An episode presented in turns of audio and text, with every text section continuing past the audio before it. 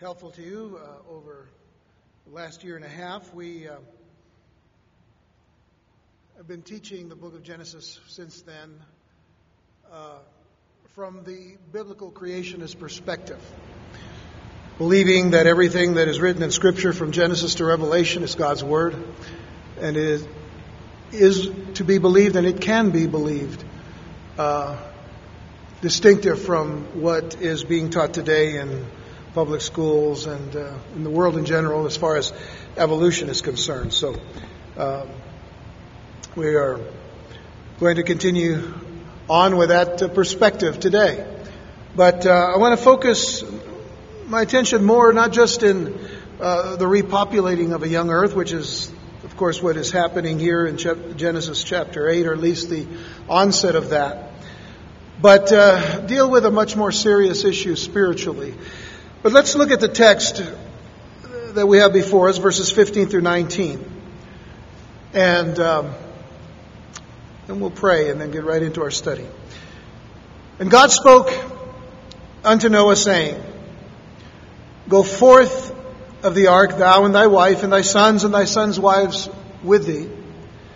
Bring forth with thee every living thing that is with thee of all flesh, both of fowl and of cattle, and of every creeping thing that creepeth upon the earth, that they may breed abundantly in the earth, and be fruitful, and multiply upon the earth.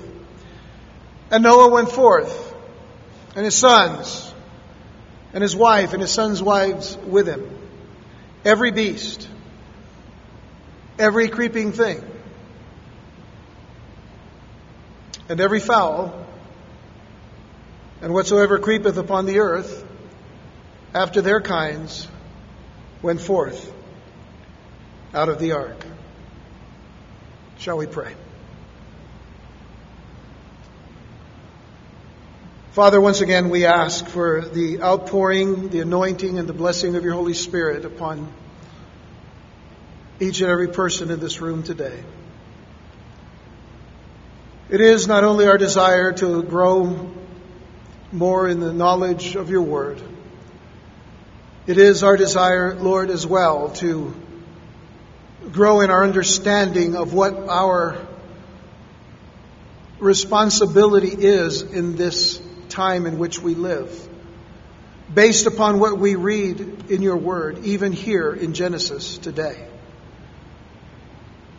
And I pray and I ask, Lord, that through your Spirit you'll stir our hearts not only to that wisdom and understanding that we need, but Lord, that you'd stir our hearts as to our own purposes, as to the, uh, the very reasons why we are called in the day and time in which we live.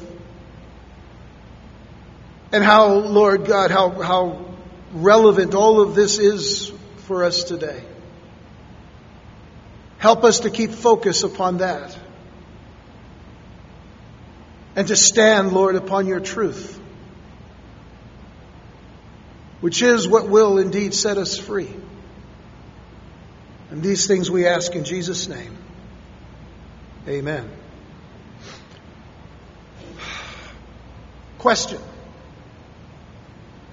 How many times and over how many years does the Lord God, creator of the heavens and the earth, have to warn generations of people that he is preparing to judge mankind for their sins, their disobedience, their rebelliousness towards him, and their rejection of him.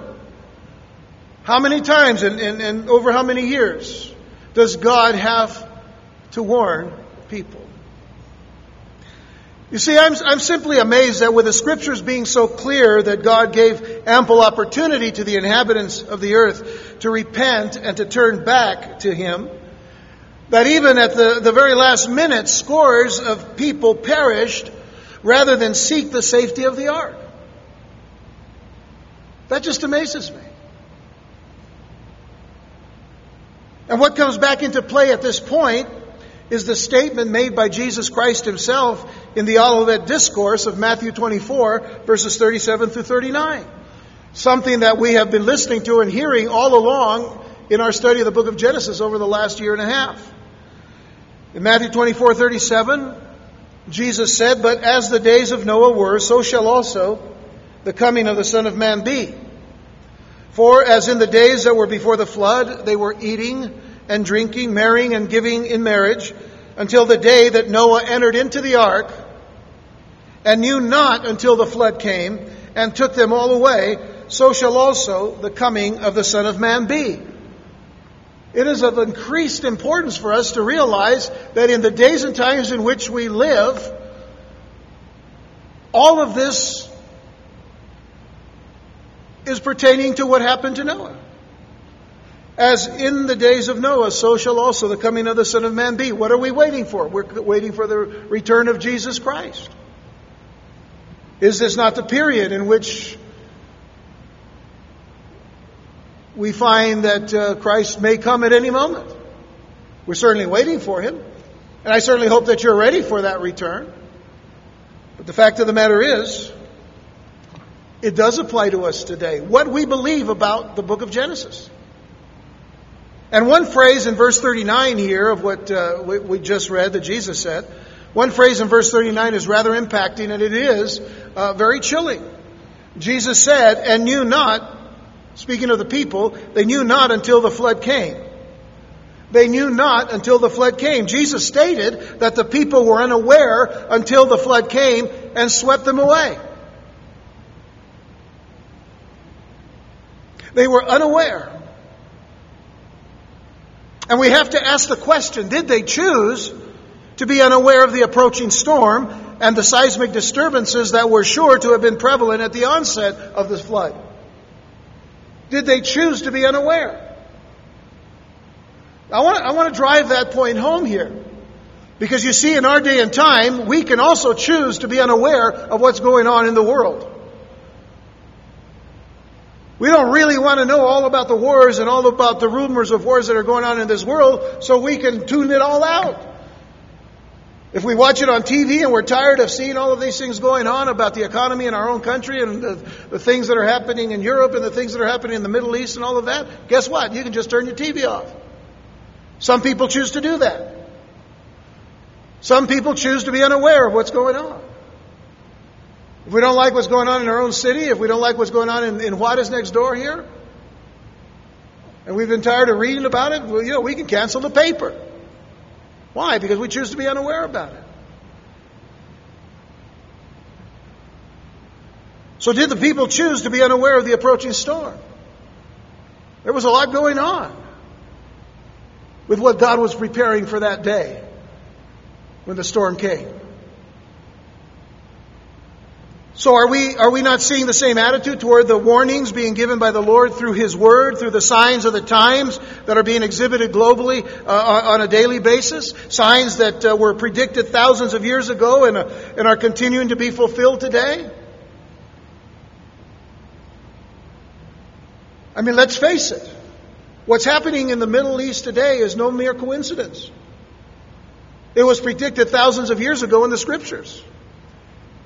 Not only what is taking place there, but who is, or who are the main characters, as far as nations are concerned.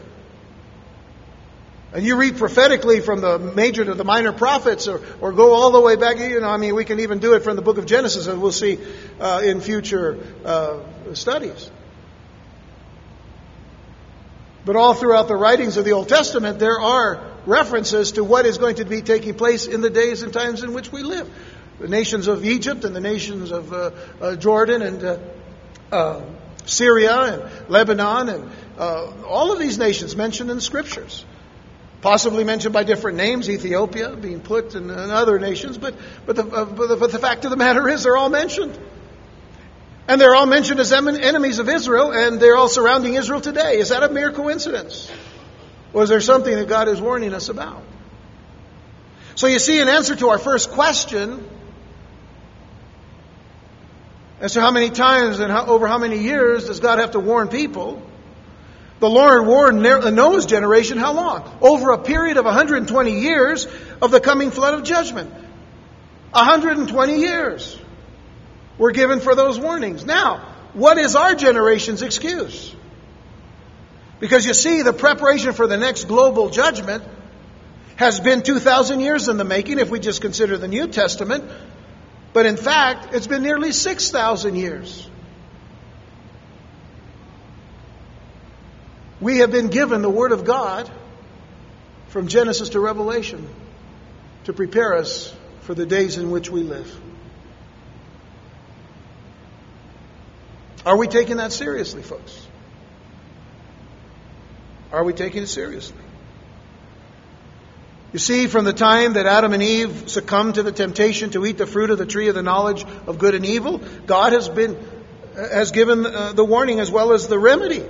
He gave us not only the warning, but the remedy for escaping the judgment and obtaining His deliverance. You go all the way back to Genesis chapter 3, verses 14 and 15, where God judges now the serpent that tempted Eve and brought her to, you know, to fall into sin and to lead Adam into that very same sin. Says the Lord God said unto the serpent, Because thou hast done this, thou art cursed above all cattle and above every beast of the field. Upon thy belly shalt thou go, and dust shalt thou eat all the days of thy life. But notice verse 15. Here's the warning. And I will put enmity between thee and the woman, and between thy seed and her seed. It shall bruise thy head, and thou shalt bruise his heel. Well, this was the beginning of the warning, but it was also the beginning of the remedy. Because judgment is going to come. And judgment had to come because of this sin. But God gave also the warning, uh, I should say the remedy. The remedy being that He was going to send a Messiah. In fact, we know that He was going to send His only begotten Son. God in the flesh. The seed of the woman. And he gives us a picture of the remedy in verse 21 of uh, Genesis 3 when he says, Unto Adam and also to his wife did the Lord God make coats of skins and clothe them. The remedy being, you're not going to be able to save yourself. Blood has to be shed.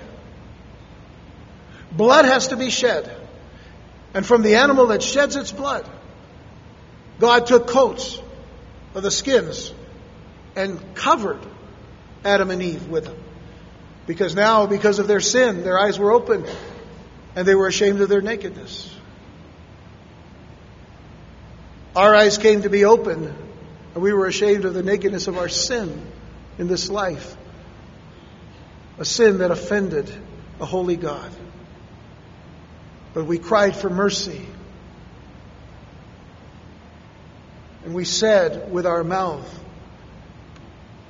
that we would confess the Lord Jesus Christ and would believe in our heart that He's risen from the dead. And God said, When you do this, you shall be saved. God provided a remedy for the warning that was to come. And one factor that we'll talk more about in a moment is the faithfulness of God to keep His word.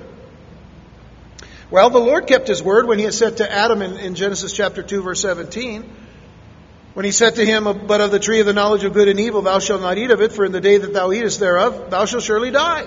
The result was that man indeed began to die. First of all, man would die physically. Adam was created perfectly in, in, in the environment that God made for him.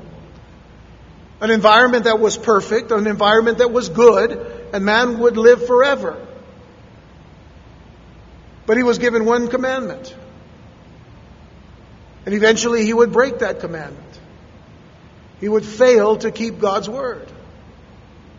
And so he would begin to die physically. Ultimately, though, man died spiritually, and that he died immediately. Because you see, there was now that separation from God. And all that was, and all the good that had been given to man. He, man was separated from it. God had him escorted out of the garden.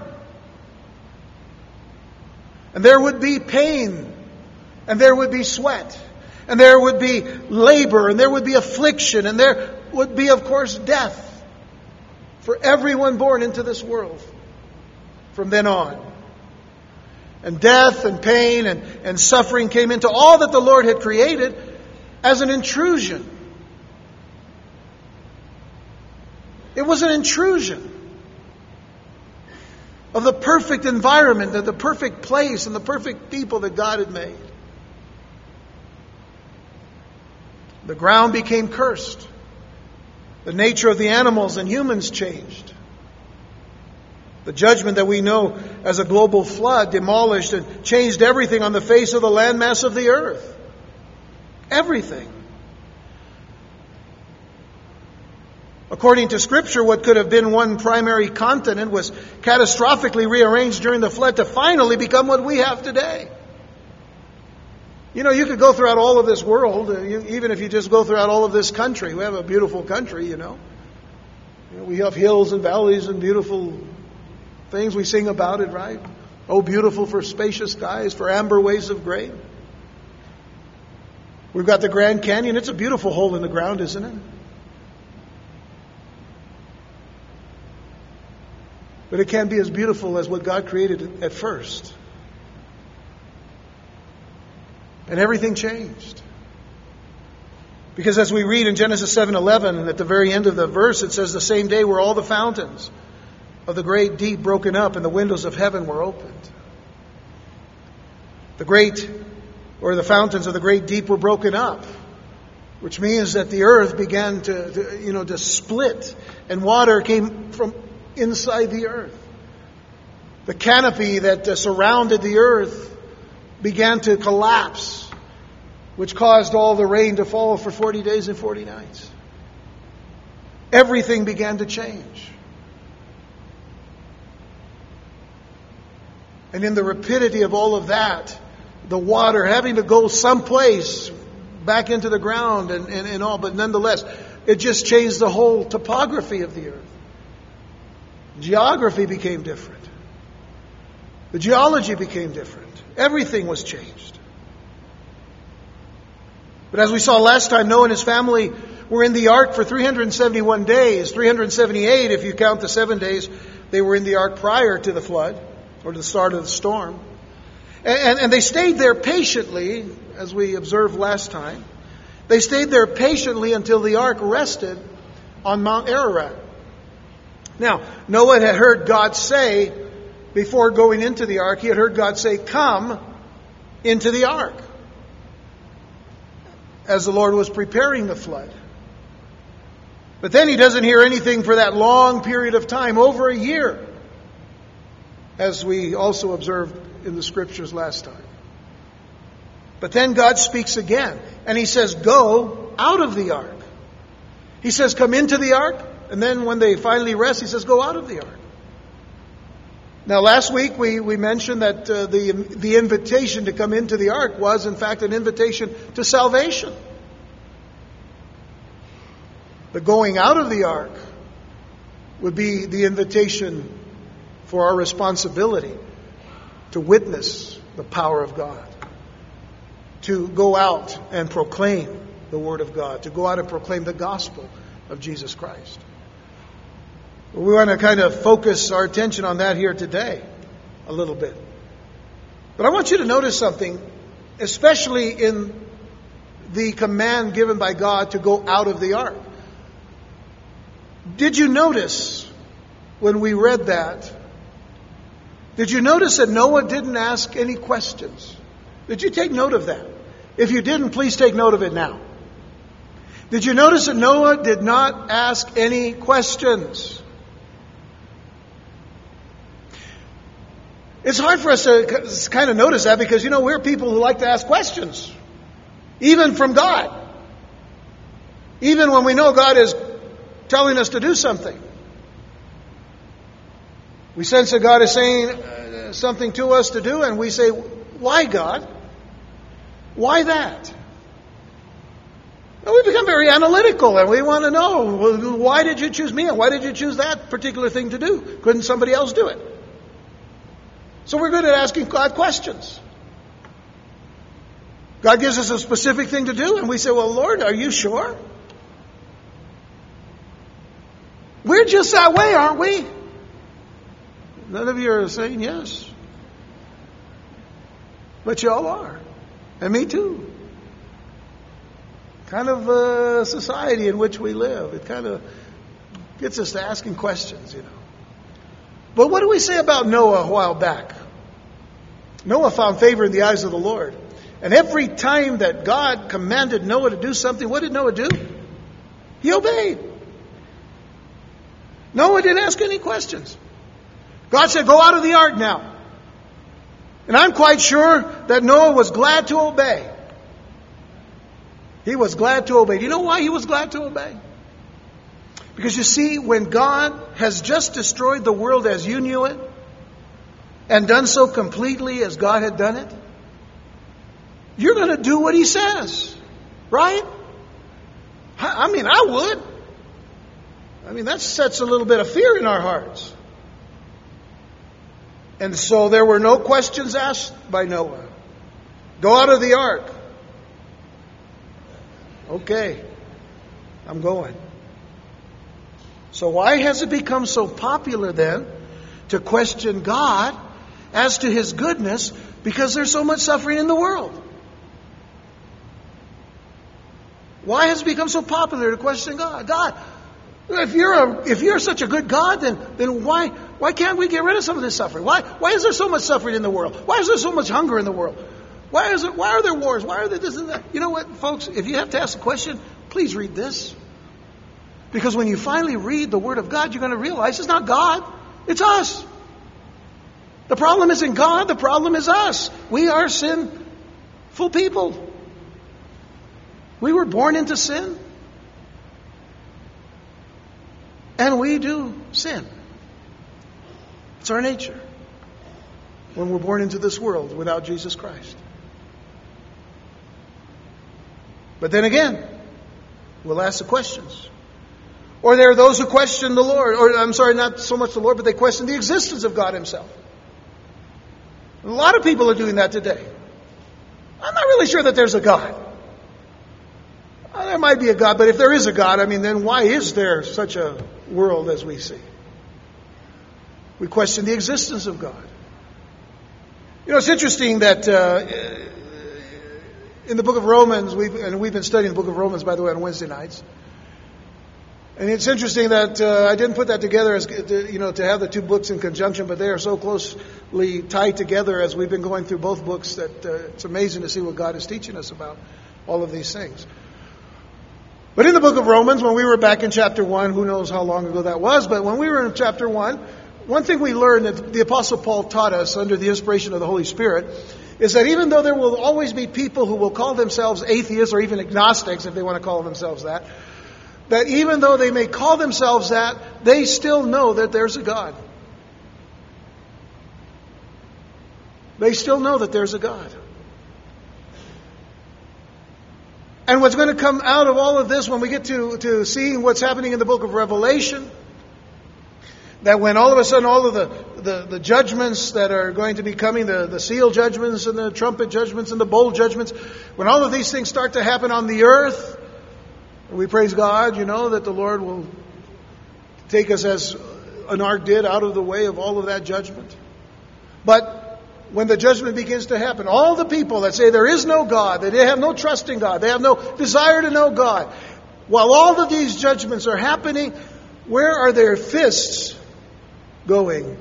They're going up and cursing God. I thought they didn't believe. They do believe. Or at least they do know that there's a God. They just choose not to believe.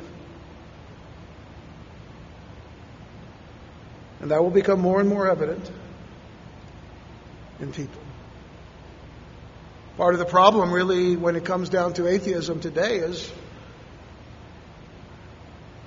whether it be, you know, humanistic, uh, evolutionary type teaching, which has infected our our society and our schools for the last 70 years or so. It comes down to the fact that the church needs to become more of what God called us to be, which are witnesses of the truth of Jesus Christ. All that aside, more people today question the Word of God as it pertains to the creation of all things. And so, again, we have this evolutionary uh, foundation uh, from the standpoint of our educational system, but they start questioning the Word of God as, as being something that's anti science and anti logic. Well, the Bible is not anti science, and it certainly is not anti logic. But at the same time, it does show that God can do things that are not natural because he does things that are supernatural. Above what can be seen or done in nature, God can accomplish and God can do. So, with all of those questions in mind, does that mean that the evil that is multiplied in the world today, which was predicted in the Bible, and the geopolitical alliances that exist today, but have been prophesied in the scriptures for a thousand years, are they merely coincidental? Or does it, or does it mean that if we can believe the words of Jesus both about Noah, because Jesus talked about Noah and spoke of him as a real person, so does it mean that if we can believe the words of Jesus both about Noah and about himself, then uh, we can believe that God created the heaven and the earth just as it is recorded in his word? Well, evolutionary humanistic science has not come up with a solution for the problems of the earth or even of the universe. If we have that particular conflict in mind to, between co- uh, creation and evolution, or the fact that crea- creation was, was, was something done by God as He says in His Word, or everything is natural and, and, and all, then have they come up with a solution for the problems of the earth or the problems of the world? And by the way, the solution isn't green. It is something that we certainly should think about because we are stewards here on this earth and we should take care of it, but that's not the point. The point is what is to come. Is there a solution by evolutionists and the humanistic ideals for the, for the sake of the earth and of the, of the universe? Well, they don't have a solution, but God does. God does have a solution. And it's a very simple solution. And it begins with John 3:16. For God so loved the world that he gave his only begotten son that whosoever believeth in him should not perish but have everlasting life. For God sent not his Son into the world to condemn the world, but that the world through him might be saved. He that believeth on him is not condemned, but he that believeth not is condemned already, because he has not believed in the name of the only begotten Son of God. And this is the condemnation that light is come into the world, and men love darkness rather than light, because their deeds were evil. For everyone that doeth evil hateth the light, neither cometh to the light, lest his deeds should be reproved. But he that doeth truth cometh to the light, that his deeds may be manifest, or be made manifest, that they are wrought in God. This is not just a statement of faith. It is not just a statement of, of belief. It is not just uh, an evangelistic tool. It's really prophecy as well. Because we live in a time today when it is more evident than ever before that men love darkness rather than light. It is a time today that uh, everyone that does evil hates the light. You try to tell somebody in the world about Jesus, and what's the first reaction? You're judging me. Get away from me. I don't need to hear this. I don't even believe. And they hate the light. What is the light? Light, first and foremost, is Jesus Christ Himself, who died for their sins. But a part of that very same light is the church and the Word of God. Jesus said, You're the light of the world. The world hates the light. Therefore, it hates the truth that God gives about salvation. It hates the truth about what God says about eternity. This is prophetic. And they neither come to the light lest his deeds should be reproved. There are many who have rejected Jesus Christ.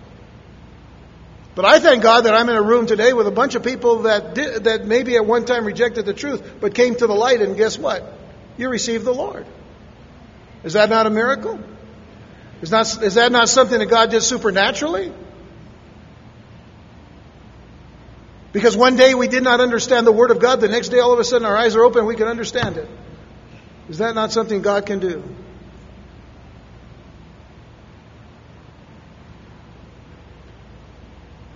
And so it is essential for us to believe what God says from Genesis to Revelation. And this is why it has been so critical for us to take the time since January of 2010 to study this book in the manner that we're doing it. But as we continue on in our study of this particular passage, let's first of all deal with the faithfulness of God. Because God is always faithful. I want you to notice in verses 15 through 17 of our text, it says that God spoke unto Noah and said, Go forth of the ark, thou and thy wife, thy sons and thy sons' wives with thee. Bring forth with thee every living thing that is with thee, of all flesh, both of fowl and of cattle and of every creeping thing that creepeth upon the earth, that they may breed abundantly in the earth, and be fruitful and multiply upon the earth. We know that the Lord had promised to save Noah through the awful judgment that was to come upon the earth when he tells him in, in, Genesis 6 verses 17 and 18, and behold, I even I do bring a flood of waters upon the earth. He says, I'm, I'm going to bring this flood to destroy all flesh, wherein is the breath of life from under heaven, and everything that is in the earth shall die. But with thee will I establish my covenant, and thou shalt come into the ark, thou and thy sons, and thy wife, and thy sons' wives with thee. And God was faithful. He was faithful. And his faithfulness had been proved throughout the deluge of water that had flooded the earth. He had saved Noah uh, through the judgment. And now God's faithfulness, faithfulness was to be proved in, in the uh, new instructions that he was about to give uh, Noah. And Noah's salvation was about to be completed. Because I want you to take note of one of the instructions. We've already read it. Go forth out of the ark. Take note of that instruction. Go forth out of the ark. This was to be the final step of deliverance from the judgment of God. He didn't tell him to stay in the ark. He said, go forth from the ark. So Noah was now to step out of the ark onto the earth.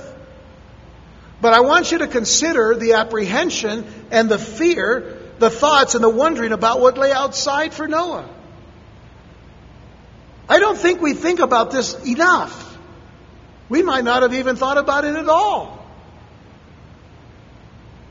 But he's been in the ark for a, over a year. What does he expect to see?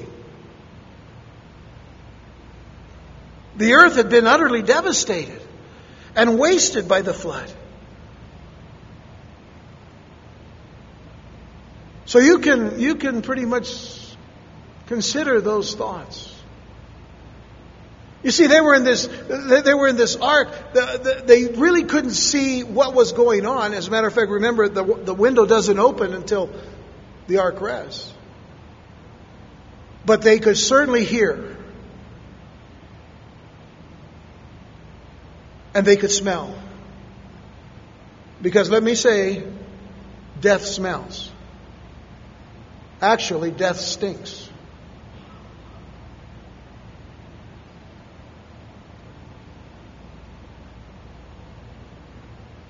And you can wonder just what he may have been thinking in that ark.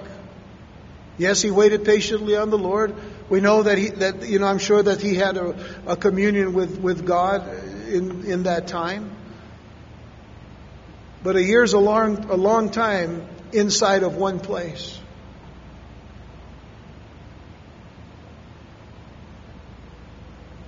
But notice now the stress, and the force of God's instructions. In essence, what God was saying to Noah was go forth from the ark and do it now and do it immediately. Don't fear to the point of you hesitating or delaying. Your day of deliverance and salvation has arrived, so go forth now. That's the emphasis of, of, of the original language. Go now. Then the Lord commanded, Bring forth with thee every living thing that is with thee, and of all flesh, both of fowl and of cattle, of every creeping thing that creepeth upon the earth, that they may breed abundantly in the earth and be fruitful and multiply upon the earth. Noah and all, all the survivors of God's awesome judgment, which included, of course, the animals as well, were now to build a new life upon the earth. The Lord had been faithful to His word and to His promise. He had judged the lawlessness and the immorality and the violence of men. But in mercy, he had saved those that he had promised to save. Those who truly believed and followed him. You know, God didn't forsake Noah and his family. It wasn't as if he put him adrift on this particular boat, boat and said, I'll see you in about a, a year and a half, or I'll see you in about a year and a month. Noah never was forsaken by God. And his family was never forsaken by God. And while there may have been times over the long days of the, of the terrifying judgment when they feared what would happen to them, the Lord remained faithful. Remember verse 1. It says, The Lord remembered Noah. That is not told to us because the Lord might have forgotten Noah. It is to remind us always that God knows us, God remembers us. Now, the day came when He completed their long awaited salvation and deliverance. And this is the great lesson for us today that we should never despair. We should never allow a trial or a temptation to overcome us. He will always deliver us if we only trust and patiently wait on Him. He will deliver. He will save because He's faithful to His promise to those who believe and to those who trust. Listen, our, our redemption, our, our glorious salvation, that's drawing near. We have to understand salvation from the, from the scriptural position or the scriptural perspective that salvation is not just a present thing. The Bible teaches us that we were that we have been saved. That's a pre, that's a, a, a past tense. Therefore, it's a past experience. We have been saved. The Bible tells us that we are being saved. That is a present experience. And the Bible also mentions that we will be saved, which is a future experience.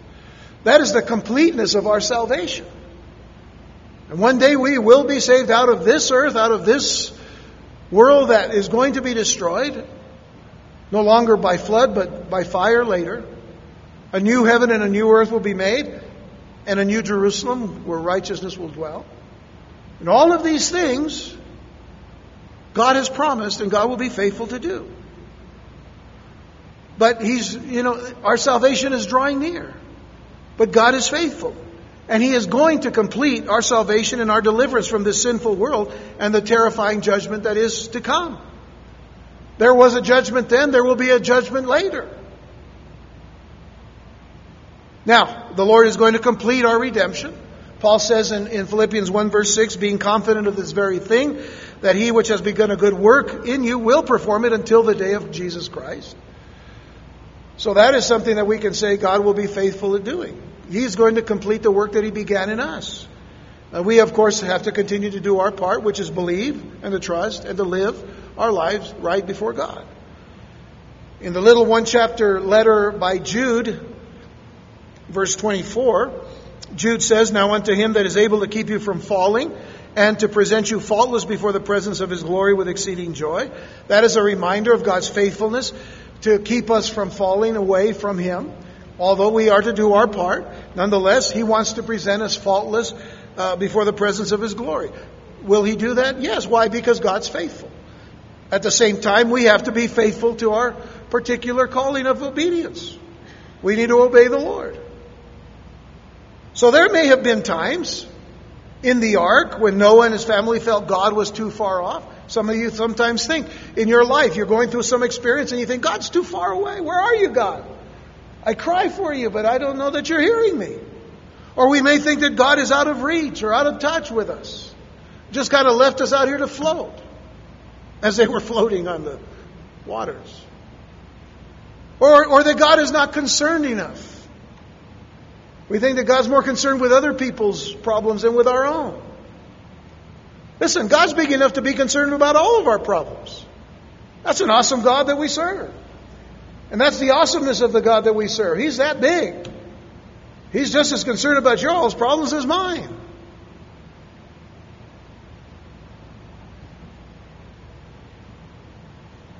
We sometimes feel that God has forgotten all about us, but He hasn't. God is not forgotten. He knew all about Noah and his family and the animals that he brought to Noah. He knows all about us. He knows every trial and temptation that we face, and He cares for us. He promises to look after us if we only trust Him and live with Him. Jesus said in Matthew 5 6, Blessed are they which do hunger and thirst after righteousness, for they shall be filled. Are you hungering and thirsting after righteousness? You'll be filled because God's faithful.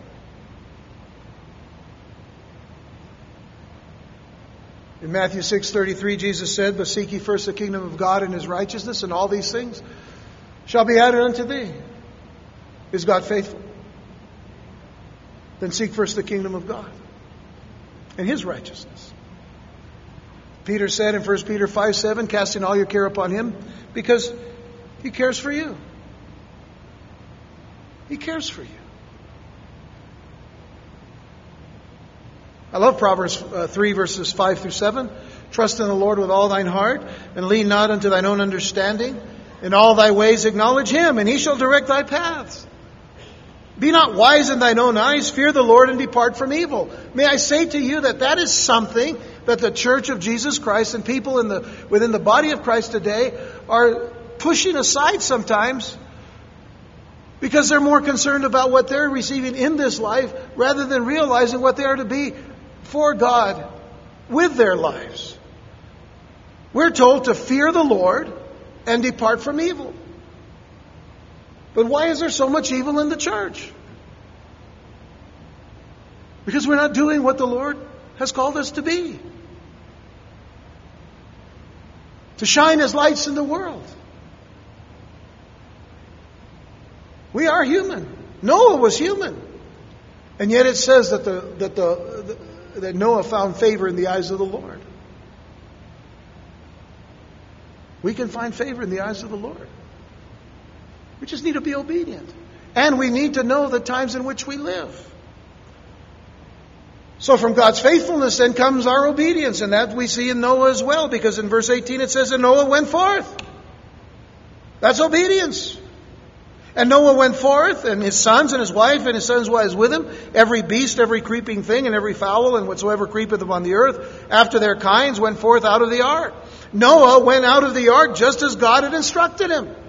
The impact, by the way, of such a moment could never be adequately or fully described. The impact of Noah just doing what God commanded him to do. But let's consider the scene as best as we can. Because I think this is what we sometimes don't realize about that moment. The earth had been devastated by an enormous flood, a flood so great that it had covered even the highest of mountain peaks. The vegetation of the earth, the forests, the trees, the bushes, the fruits, the grasses of the earth, most had been uprooted and destroyed. The only thing that remained was seed. Only seed remained. Seed that had been left scattered all over the earth as the waters had receded into the lakes and the rivers and the caverns and the seabeds of the earth. And then bones. Bones were probably scattered here and there among the debris. Many of the carcasses would have been decayed or, or been eaten by the sea creatures over the year of the flood. Most everything else would have been buried from the convulsions that had taken place in the subterranean uh, crust of the earth from the erosion uh, caused by the rushing waters as they flowed and settled into the beds of the earth. The point of all of this is that when Noah stepped out of the ark upon the earth, he stepped out upon a devastated earth. In doing so, he confronted the stark reality of sin. He confronted the stark reality of sin, how terrible it is, how awful the results of sin are. He confronted the stark reality of the judgment of God, how terrible it is, and how awful the wrath of God is.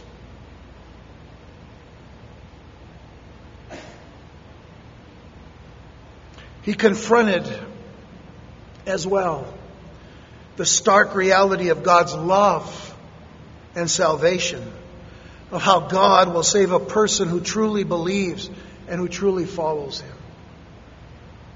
Noah knew this, for he had believed and he had followed God.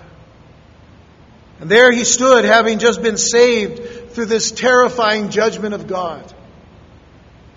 He was bound, you see. He was bound to be gripped with a renewed reverence and respect for God. Stop there and think about that point for a moment. He was bound to have been gripped with a renewed reverence and respect for God. A renewed reverence and fear and awe of God. So these, these things are lacking today in a lot of people who claim to be believers in Jesus Christ. Reverence and respect for God. The Bible says God never changes. God never changes. God is holy, holy, holy. He is righteous, He is just, He is true. Never changes.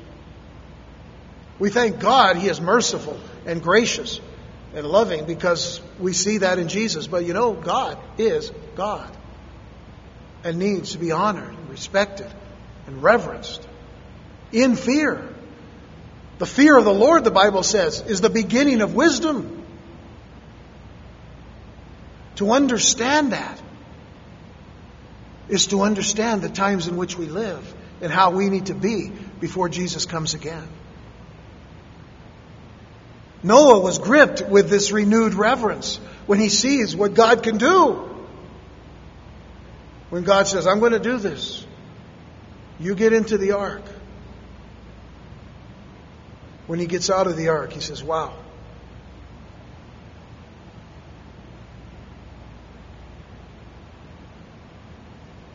This is heavy. I don't know that Noah said that, but I mean, I said that. It's heavy. It's a heavy thought.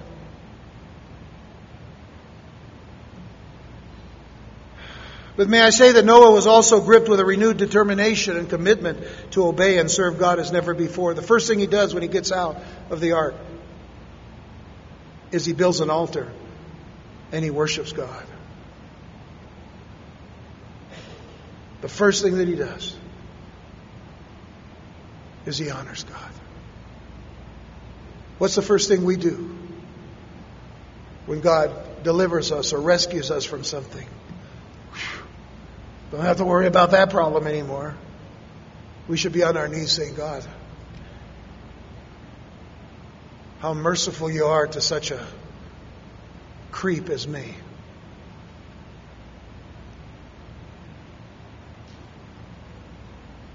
When God speaks and shows us His will, we must obey and obey immediately. You know what we're to be obedient about as, as believers in Jesus Christ? We're to be obedient to what, what the Lord called us to do. He said, believe in my Son, Jesus Christ. Believe and trust in the Lord. He's fulfilled the law for you. You're no longer under law, you're under grace. But shall we sin that grace may abound? God forbid. Book of Romans, by the way, Wednesday nights. Shall we continue in sin that grace may abound? God forbid.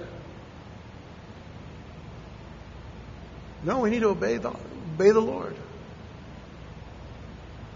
We must do exactly what God says, even if we do not know what lies ahead. Noah didn't know.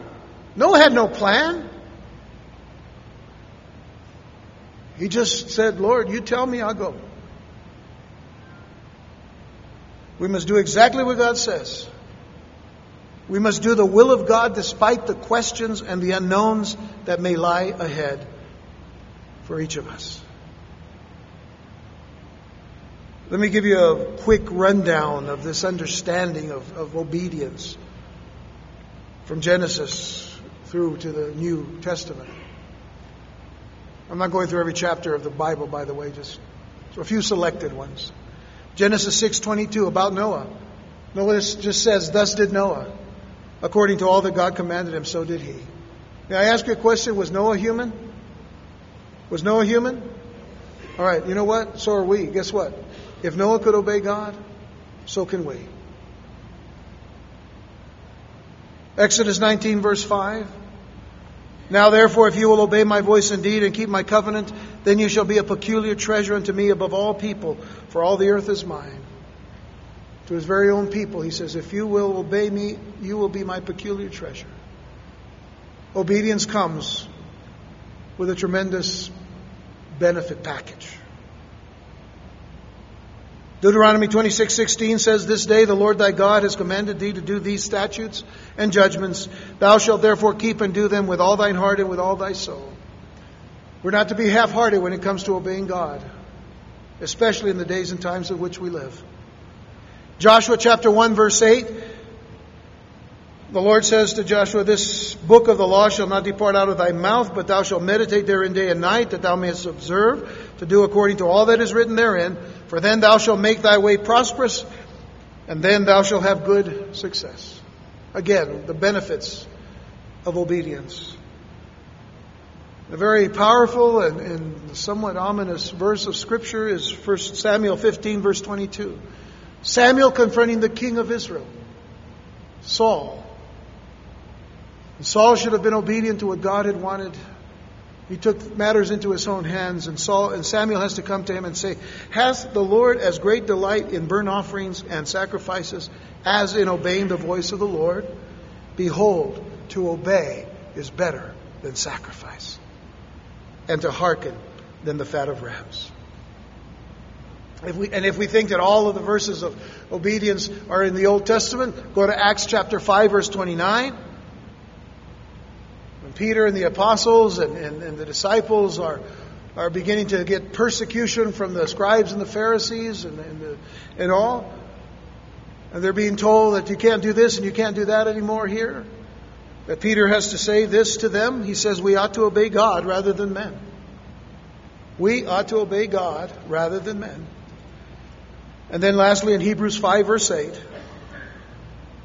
Paul, speaking of Jesus, says, Though he were a son, yet learned he obedience by the things which he suffered, which tells us that even Jesus humbled himself to the point of as one growing in flesh, yet not in sin. He learned obedience. Our greatest example, then, of needing to learn obedience. Jesus humbled himself to obey. And the world just can't understand any of this. The world just can't understand the God who created all things by the word of his power, doing so in six 24 hour days, placing all of the stars and the planets in their orbits, creating such fascinating creatures, and doing so out of his great love for the pinnacle of his creation, which was man himself. The world considers believers in God and in Christ as irrational in our beliefs. But what bothers God's critics the most is that we who are believers see that the key to his character is actually divine humility. Divine humility. God the Father humbled himself in creating out of nothing. And so, how interesting it is that man is just mud made in his image.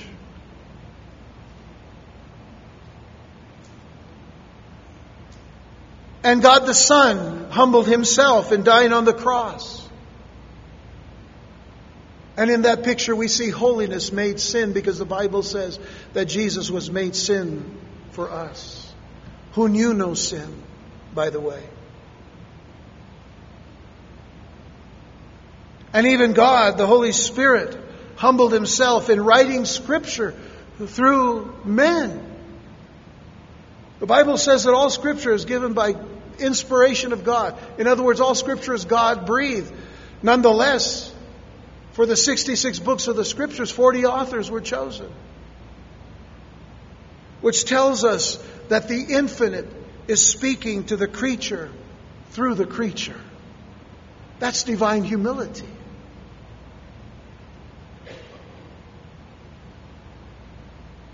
The world doesn't understand this. But the church needs to understand this. And the church needs to understand where we are today in light of all of the prophecies leading to the coming of Jesus Christ. We can no longer act as if, you know, we are uh, choosing to be unaware of what's going on. There are segments within the body of Christ today trying to say, you know, much of the Word of God is, you know, some of it is true. Certainly a lot of the moral issues are, are important for us to kind of take hold of and the social issues that we need to do. But, you know, it's hard to believe that, uh, you know, that God created the world the way He said. I mean, this just, you know, maybe it's just metaphoric and, listen, if that's the way it is, then we can't believe any of the Word of God. We have to believe it or not. But if for sure Jesus promised to come again and all of the prophecies leading to Jesus' first coming were fulfilled, I would say that when Jesus says, I'm coming again, that he's going to come again. And I'm sure that all the prophecies dealing with the nation of Israel today and all of its enemies is not a coincidental thing, but was prophesied thousands of years ago, then we should take note of that. Take note of it. And if this just doesn't, you know, if this just isn't your cup of tea, we got to pray for you. I used to say something long ago, and I remember actually being something I, I read in a track almost 40 years ago. But uh, I've often said this to a lot of people. If what I'm telling you is not true, then you've got nothing to lose.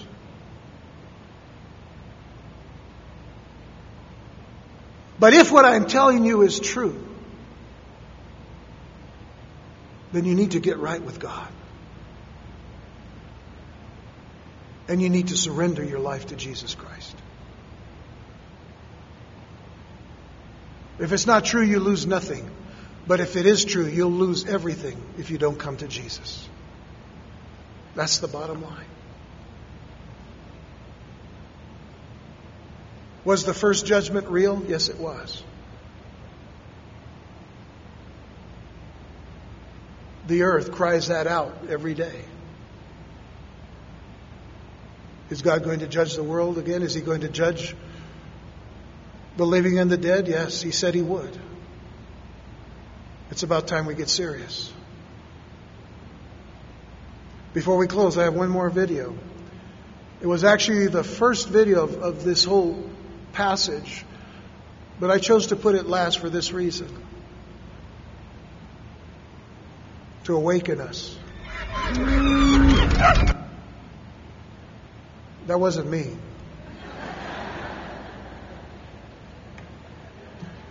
Let's watch it.